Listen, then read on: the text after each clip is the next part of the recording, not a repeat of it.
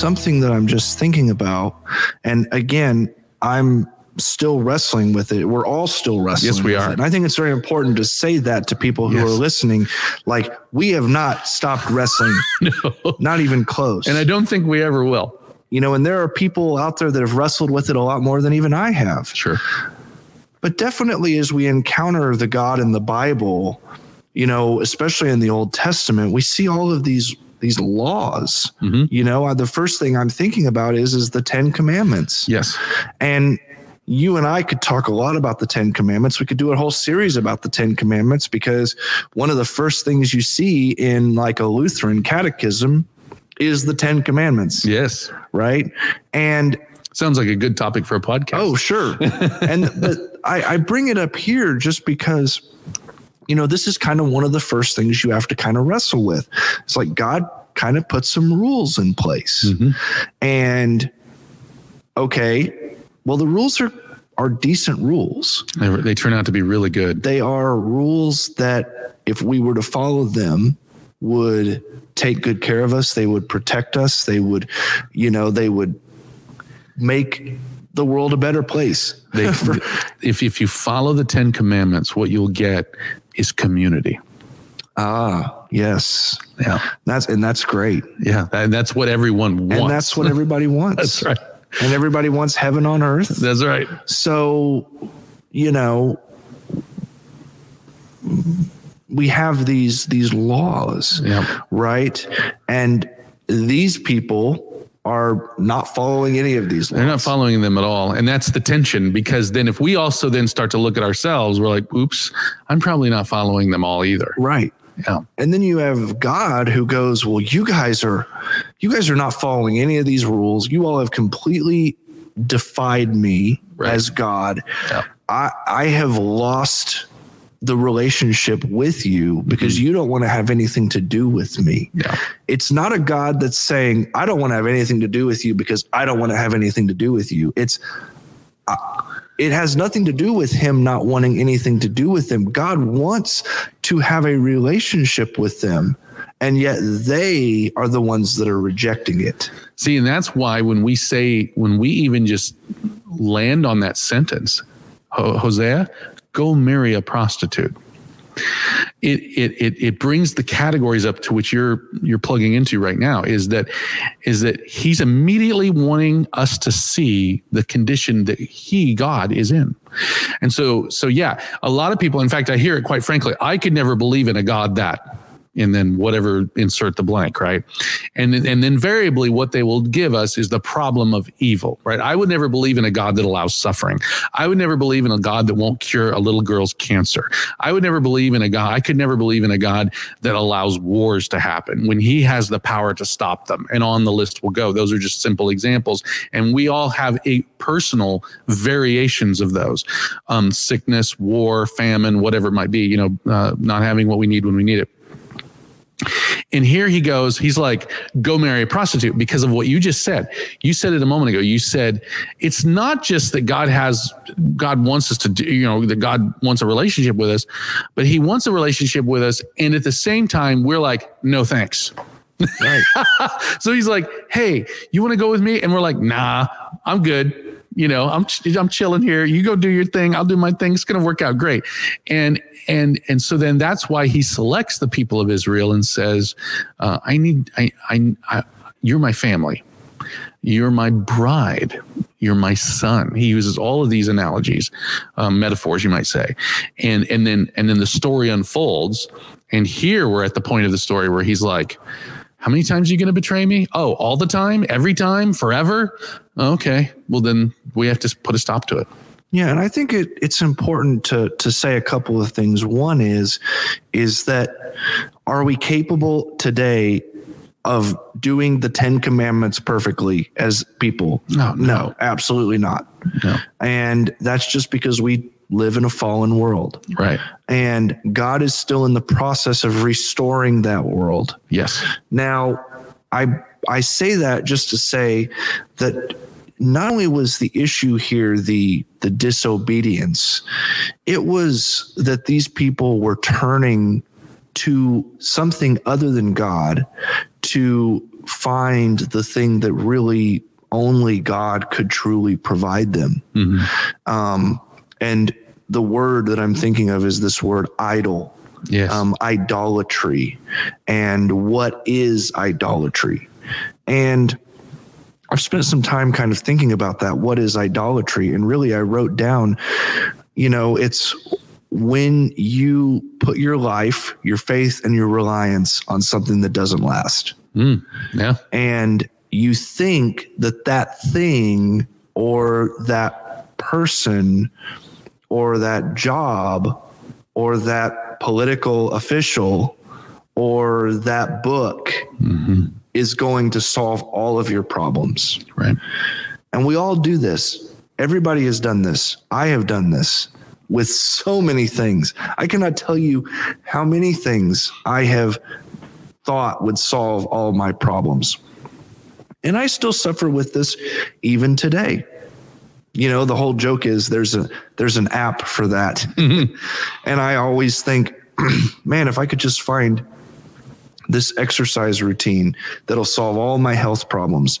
And if I could just, you know, find the the pastor that will solve all my problems or if i can just you know this this new phone that i just got it is going to solve all my problems Yeah. or i don't like this job so i'm going to find another job and i'm not saying you shouldn't find another job Right. if you you know but it's when we put our our total life reliance Yes. on that thing to satisfy us Mhm. and then it doesn't Yeah. and it's you know not only does it not satisfy us but it's not sustainable and you know for me in my own personal life some of the things that i've had addictions to and stuff like that it's actually just looking to escape life Yeah. It's like instead medication. of actually living life oh, that's really well said. and God wants us to live life. Like his intention for us is a full life. You even see that in, in John 10 10. Jesus says, I came that they may have life and have it to the full. To the full.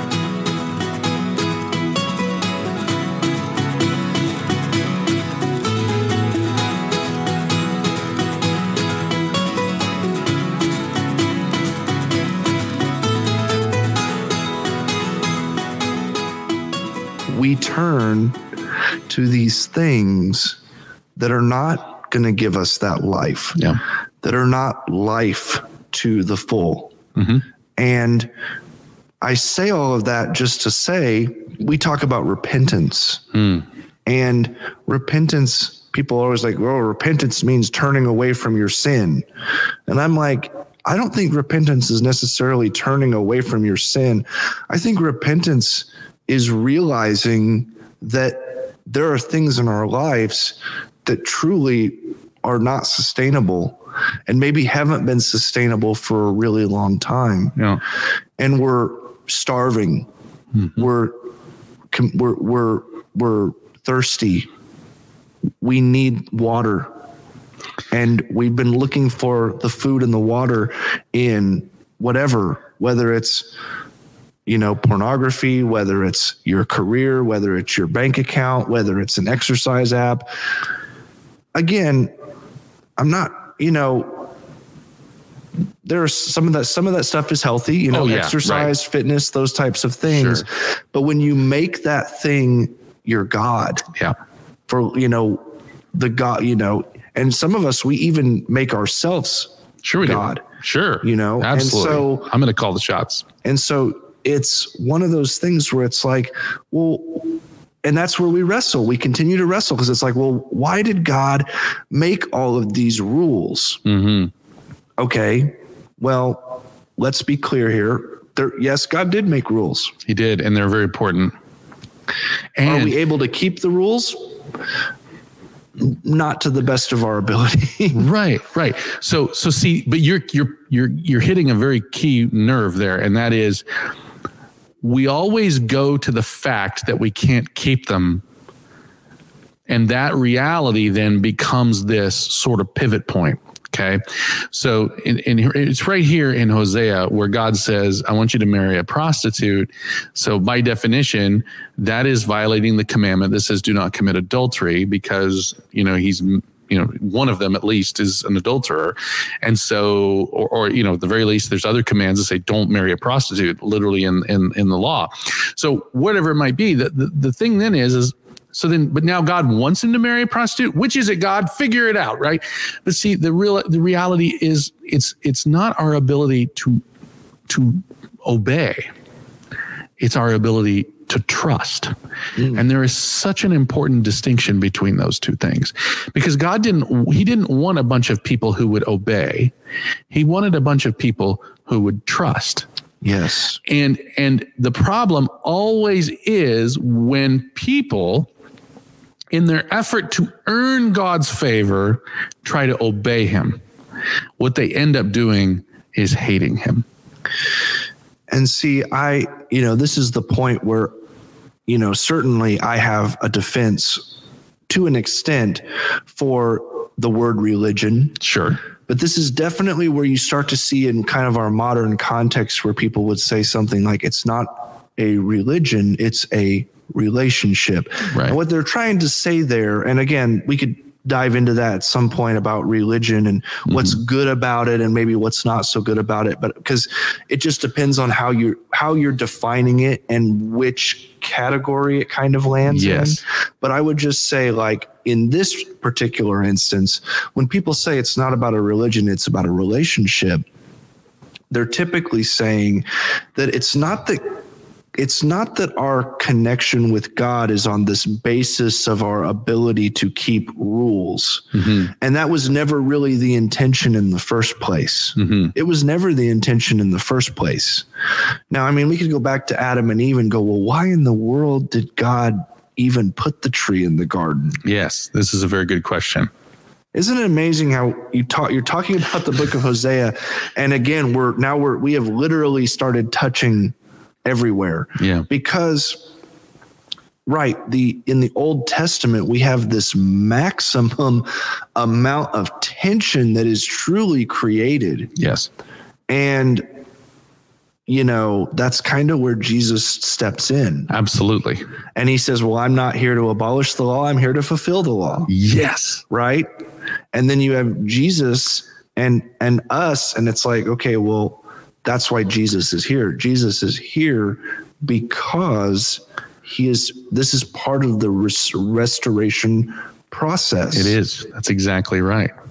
But since I'm at the question, I mean, you know, why why would God have put the tree in the in the garden in the first place? Yes. Because you know, we see early on this relationship with Adam and Eve. Mm-hmm and it's a relationship god is. is. communing with them it's a you know he is really given them the freedom to kind of do whatever they want minus this one thing yeah and of course after they give in to it you know adam and eve eat right. the fruit of the tree they do then there's then immediately shame is in there. It is. They're naked and they're afraid and they're covering themselves up and they're hiding. They're hiding from God. They are. They are. And that's the beginning of that relationship. So well, and I want to jump in there because that's a key that's a key moment in the story. And the reason I want to jump in is because you hit on something there. Um, it, it's this relationship, right? And so many people will latch on to the fact that God said, "Do not eat of the tree of the knowledge of good and evil," and they leave out an extra thing that He said. So it's interesting that when the devil comes, um, he says, Did God really say to not eat of the tree of the knowledge of good and evil? And then Eve's like, Yes, he did. He did say that. And then, of course, she kind of misquotes coming back. But here's the point is he said, uh, and I'm going to quote this. This is from Genesis chapter 2, verse 16 and 17. And the Lord God commanded the man, so it's a command saying, You may surely eat of every tree of the garden, but of the tree of knowledge of good and evil you shall not eat, for in the day that you eat of it, you shall surely die. See, so a lot of people get locked onto obedience. God didn't God put the tree in the garden so that we wouldn't eat it. Well, yeah, but why didn't he want you to eat it? Because did he was he just trying to see if you would obey him? And they and they'll say, well, Adam and Eve didn't obey him, and they're right. They they didn't. But the ultimate question is, did they trust him? Mm. Did they believe that what he said was true? And and of course, the deceiver comes, and he says, did he really say? And then Eve's like, well, yeah, he did. He did say. And then what does this? What does the serpent say back? Um, he goes, you will not surely die. See that that's the second lie.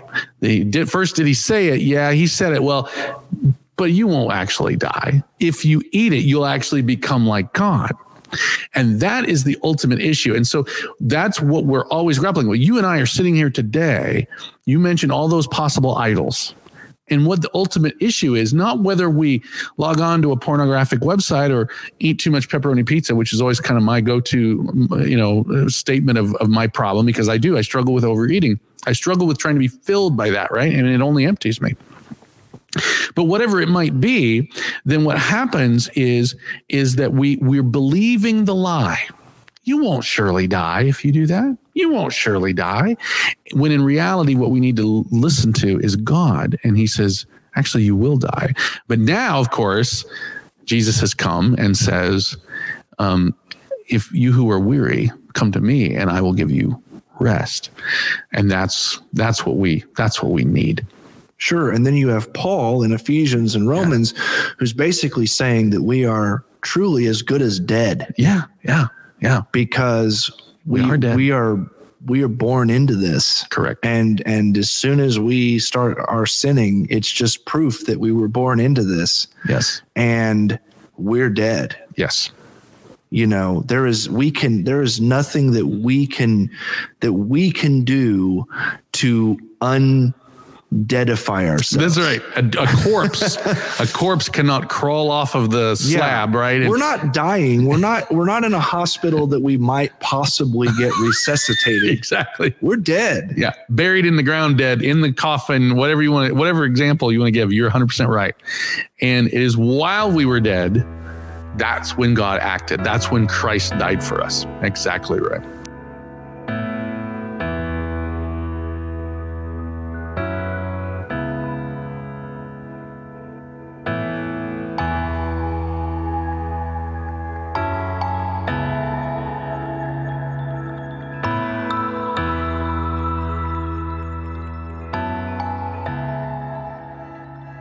You know, I'm I'm sort of a, a shameless plug, I guess, is you know that you did a, a sermon series uh, last year on page one of yes, the Bible. Yes. And so I would encourage anybody who's listening to this to maybe go back and listen to some of that because that is just that much more, you know, when we talk about the Bible, it's amazing how we and I've we've already done this a few in a few episodes of our podcast. We always end up going back to the story of Adam and Eve. It's, we do. It's amazing how often we go back to that story because again, the whole when we read the Bible, we are truly trying to grasp this idea of who is God. Yes. And who is he to us. Yeah. What do I think of him? Can I trust him? And it's it's amazing. And you will hear a lot of people, you know, God is re- God is referenced as a father. Sure. Right? The Father, the Son, the Holy Spirit. Right. And you know, we it you have to mention this that people who have had really bad experiences with their actual real biological earthly father yeah. when they hear that phrase that God is a father, they are now basing their view off from God off mm. of their personal experience. Yes. Or they may base their their view of God based off from how a culture defines what a father is. Correct. But ultimately we want to kind of look here at scripture mm and see what God is. And I think that people are, would be kind of shocked because, you know, we always talk about how God is this loving father. Mm. And yet you see here, God is, he is angry. He is furious mm. with these people. And it's very important to to say that just because somebody's angry with you doesn't mean they don't love you. Very true. Very true. And I think that's uh you know, when you look at this situation in Hosea, you see a God who really wants to bless his people. He really wants to have a relationship with them. He wants them to be satisfied yes. in him. He wants them to have something that is sustainable. He wants them to, as you said, trust him. Mm. And, you know, I mean, ultimately, I, I hate to say this, but truly, I don't think any of us are really good at the trusting part, right? no, no. That's why it's so wonderful that even that is a gift from God. For it is by grace you have been saved. Ephesians 2, 8, 9, and 10 is by grace you've been saved through faith, which is a cousin, maybe a maybe a, even a synonym of trust. And um, this is not from yourselves. It is the gift of God, so that no one will boast. For we are God's workmanship created in advance by Him to do good works. So it's always, even before we can believe, He has to give us the ability to trust Him. Only by His Spirit can we do that. And that's one of the great mysteries of the Bible that unfolds. And that tension that we see in Hosea is once again going to confront us with that reality. And, and that's why there's so many almost it almost seems repetitive that some parts of the Old Testament because you're like, didn't we read this over you know in Amos and in Obadiah and in you know Habakkuk and and yep we did we read this same theme you know it's in Jeremiah it's in Lamentations. Um, why does he keep coming back to it? And then I would ask you to just consider your last 20 days of your life and see if that theme's prevalent there too. Right.